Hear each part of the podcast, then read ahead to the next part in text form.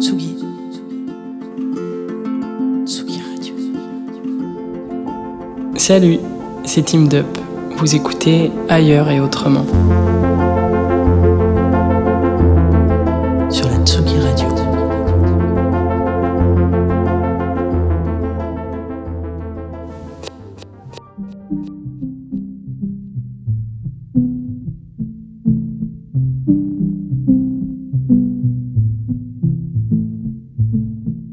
Peu importe la région, peu importe la taille, peu importe le style, un titre suspendu à la porte désigne kanji ou hiragana pour dire alcool, entrée de saison, plat traditionnel ou autre.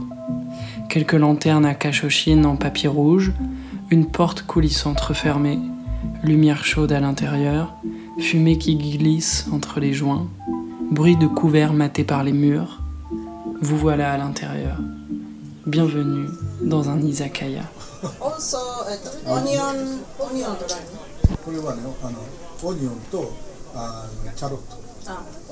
L'izakaya est un peu comme le bistrot qu'on connaît chez nous, les l'enoteca en Italie, le pub en Angleterre ou le bar à tapas en Espagne. Une même idée, s'y retrouver le soir pour déverser les journées de boulot au comptoir, dans les verres d'alcool, les petits plats, les discussions et la convivialité. Au Japon, ces lieux revêtent une particulière nuance d'échappatoire. Quitter, une fois la porte franchie, le costard et les emplois du temps, la rigueur et le contrôle, le travail et les attachés case.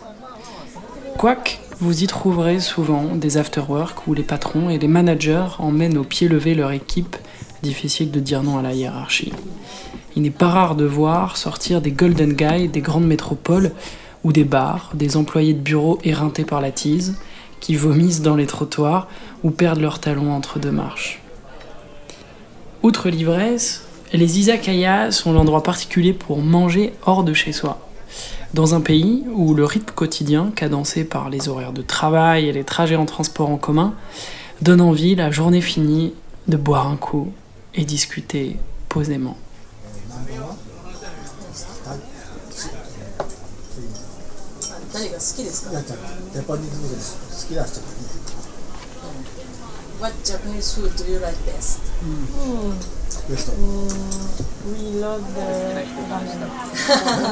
ラーメンラーメン Les nomikai, réunions pour boire, sont super populaires ici.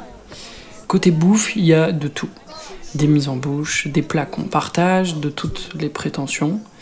L'izakaya peut être un endroit populaire et bruyant où l'on grignote simplement omelettes, fèves, salades, yakitori et bière, tout comme un endroit guindé, plus chic intimiste, qui fait la part belle aux produits euh, plus élaborés sushi, fruits de mer, bœuf de Kobe, vin cher et belle cuvée de saké, bien sûr. Dans les restaurants plus chics, on parle plus discrètement. On observe la chorégraphie des chefs, de la cuisine et du service. Dans les izakaya plus simples, on échange avec tout le monde. Les habitués, eux, aiment parler de tout et de rien, de la banalité, des problèmes au boulot ou des affaires familiales. Et quand nous entrons, la curiosité est là, on le sent. Et tout peut basculer très vite.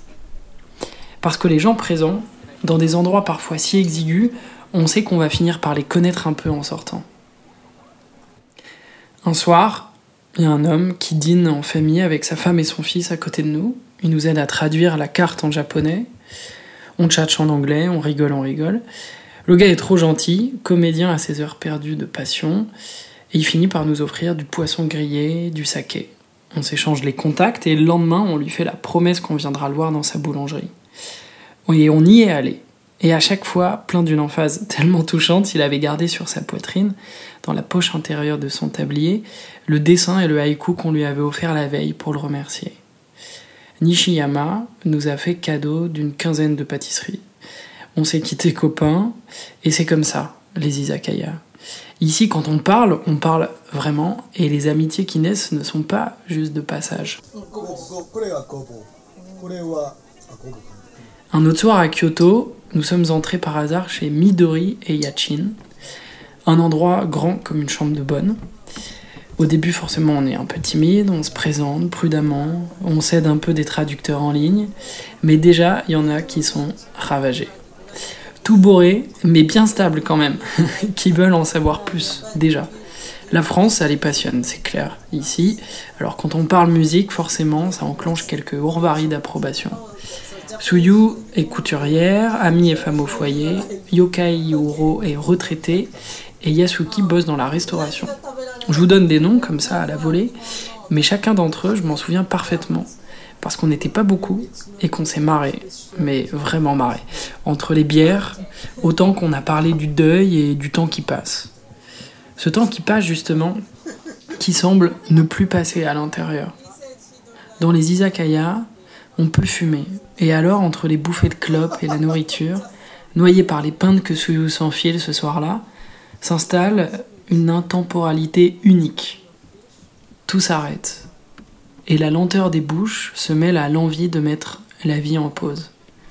Je leur fais écouter ce que je fais en musique, Les Immortels, le dernier album, puis Osaka, une chanson de mon deuxième disque dont le refrain est en japonais.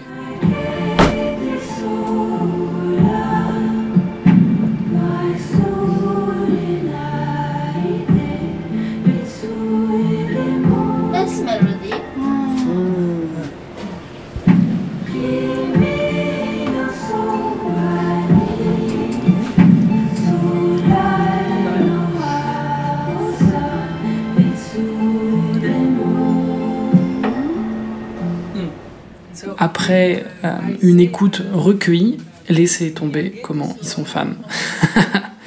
Au bout de plusieurs heures de shoyu et de brassé, ça monte à la tête, on chante ensemble Amy Winehouse. C'est pas terrible, mais qu'est-ce que c'est bon.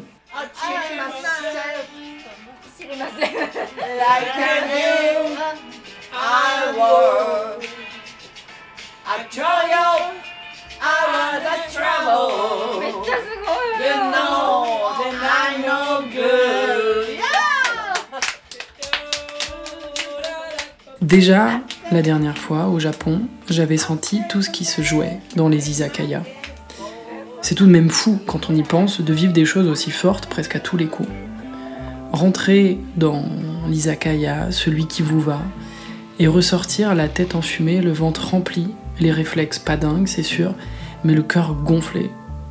Gonflé d'avoir vécu ça, d'avoir ri et bu, d'avoir trinqué à l'insularité troublante de ce pays, à la France dont on préfère dire du bien quand on est loin d'elle, aux musiques qui nous rassemblent, à la trivialité de nos existences et la poésie franco-japonaise. Le cœur gonflé d'amour, d'images et de goût, gonflé des heures qu'on n'a pas vu s'étirer.